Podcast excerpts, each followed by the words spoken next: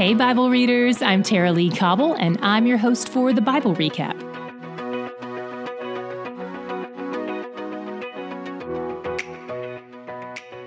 Yesterday, we left off with God speaking an oracle against Egypt and Pharaoh.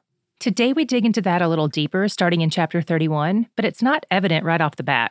God is talking to Pharaoh Hophra and the Egyptians, but he spends most of the chapter talking about Assyria, God compares Assyria to the tallest and most significant cedar tree that has ever existed. And until recently, Assyria was the most powerful nation in the world for approximately 300 years. Then the giant cedar tree got chopped down by Babylon. In verse 9, God says, I made it beautiful. He's the one who supplied it with water for its growth and abundance. But then in verse 11, God commands it to be chopped down. He brought it to life, and he can bring it to an end.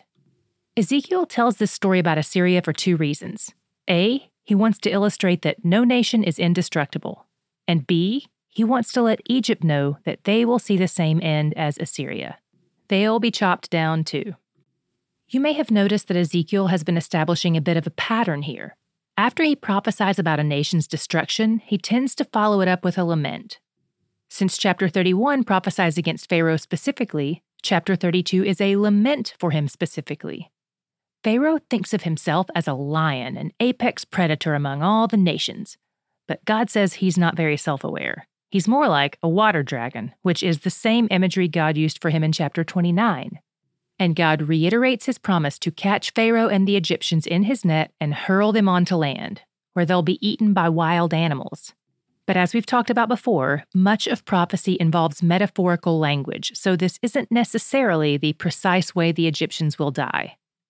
In verse 9, we see that something interesting will happen when Egypt is overthrown.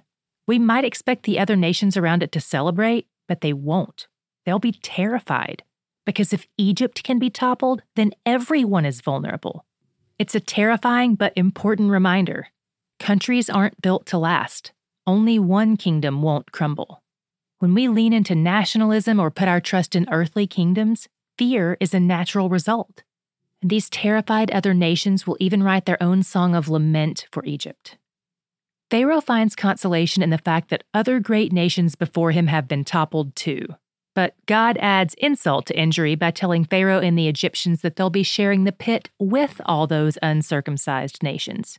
Egypt practiced circumcision and hated the nations that didn't, so this would kind of be like God telling the Philadelphia Eagles that they'd share a grave with the Dallas Cowboys. Chapter 33 revisits a few things we first talked about in chapter 3, back when Ezekiel first got his assignment to be a prophet and to act as Israel's watchman. It compares Ezekiel to the guy who blows the trumpet to let people know about an attack on the city. If the trumpeter sounds off but no one listens, they bear the blame. If he doesn't blow the trumpet, he bears the blame. Ezekiel is only responsible for his obedience to God. He isn't responsible for how other people respond to God or to him. He knows his lane, and his lane is not something as big as heart change or even as small as behavior modification. That's the Spirit's lane. His lane is trumpeting. So he's been blowing the horn for 33 chapters, and Israel is still like, Do you guys hear something? Wh- whose ringtone is that? It's not mine. I keep my phone on silent. But finally, the people are like, Wow, we've really messed up here. What should we do? God tells Ezekiel to remind them that no matter how wicked they've been, it's never too late to repent. True repentance is a sign of a new heart. And no matter how righteous they've been, even though we know they haven't been righteous, they just think they have, their actions won't save them. Because even people who think of themselves as good people, whatever that means, still sin. God says the state of their hearts is revealed in their actions. God is very clear here that their actions aren't saving them. He isn't putting good deeds and bad deeds on a scale and weighing them. I have no idea where people even get that idea, but somehow it has become a prominent myth about what Christians believe, even though that isn't part of our belief system at all. That teaching is nowhere in Scripture. It is, however, a core belief of something theologians call moralistic therapeutic deism, MTD for short. It's centered around the idea that God really just wants us to do good and be happy. If you want to learn more about MTD and how it's contrary to the gospel and pervasive in our culture, check out the short article we've linked to in the show notes. When Jerusalem falls to Babylon, a fugitive comes to Ezekiel to let him know, just like God promised in chapter 24. And also, like God promised, Ezekiel is no longer mute. How is that possible since he's been making all these prophecies? I promised you we would address this, so here's what I learned. Most commentators I read seem to believe that Ezekiel's muteness was related to anything that was not prophecy. He'd been able to speak his prophecies, but not have any conversation about the weather or his backache from lying on his side for 14 months, or even, as you may recall, to openly mourn the death of his wife. For years, his words only existed to warn others about God's judgment. Not exactly the kind of guy you want to invite to the party, but honestly, he was probably more at peace in his soul than anybody else. What was your God shot? Mine was a little phrase we read in 3311 today, but that we first read not long ago back in 1823. In both verses, he says, I have no pleasure in the death of the wicked. We've talked about how important it is to look for God and his character in Scripture, the things he loves, the things he hates, the things that motivate his actions. And we've talked about how the things he hates are things that run contrary to what he loves.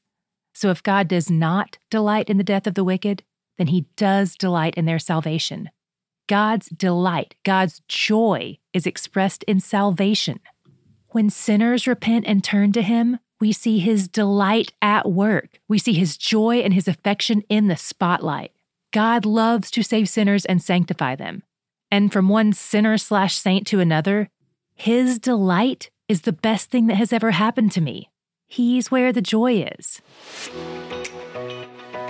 Tomorrow we begin the second part of Ezekiel, so we've included the short video overview that we promised you back on day 238. The video is seven minutes long, so check that out if you have some time to spare.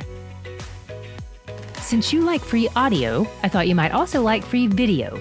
So here's something that might interest you. My Bible study on the Trinity is available online with free video access from Lifeway starting October 5th. If you've ever had a hard time understanding the complexity of the Trinity, i.e., you're human, then this would be a great study for you. It's called He's Where the Joy Is Getting to Know the Captivating God of the Trinity. To find out more or sign up, go to lifeway.com forward slash where the joy is, or click the link in the show notes.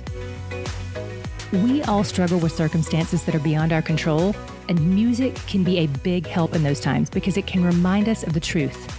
If you've ever struggled with anxiety or fear, Hope Media Group has a playlist to help you fight the battle in your mind and find hope in the eternal victory Christ has won for you. Click the link in the show notes to give it a listen.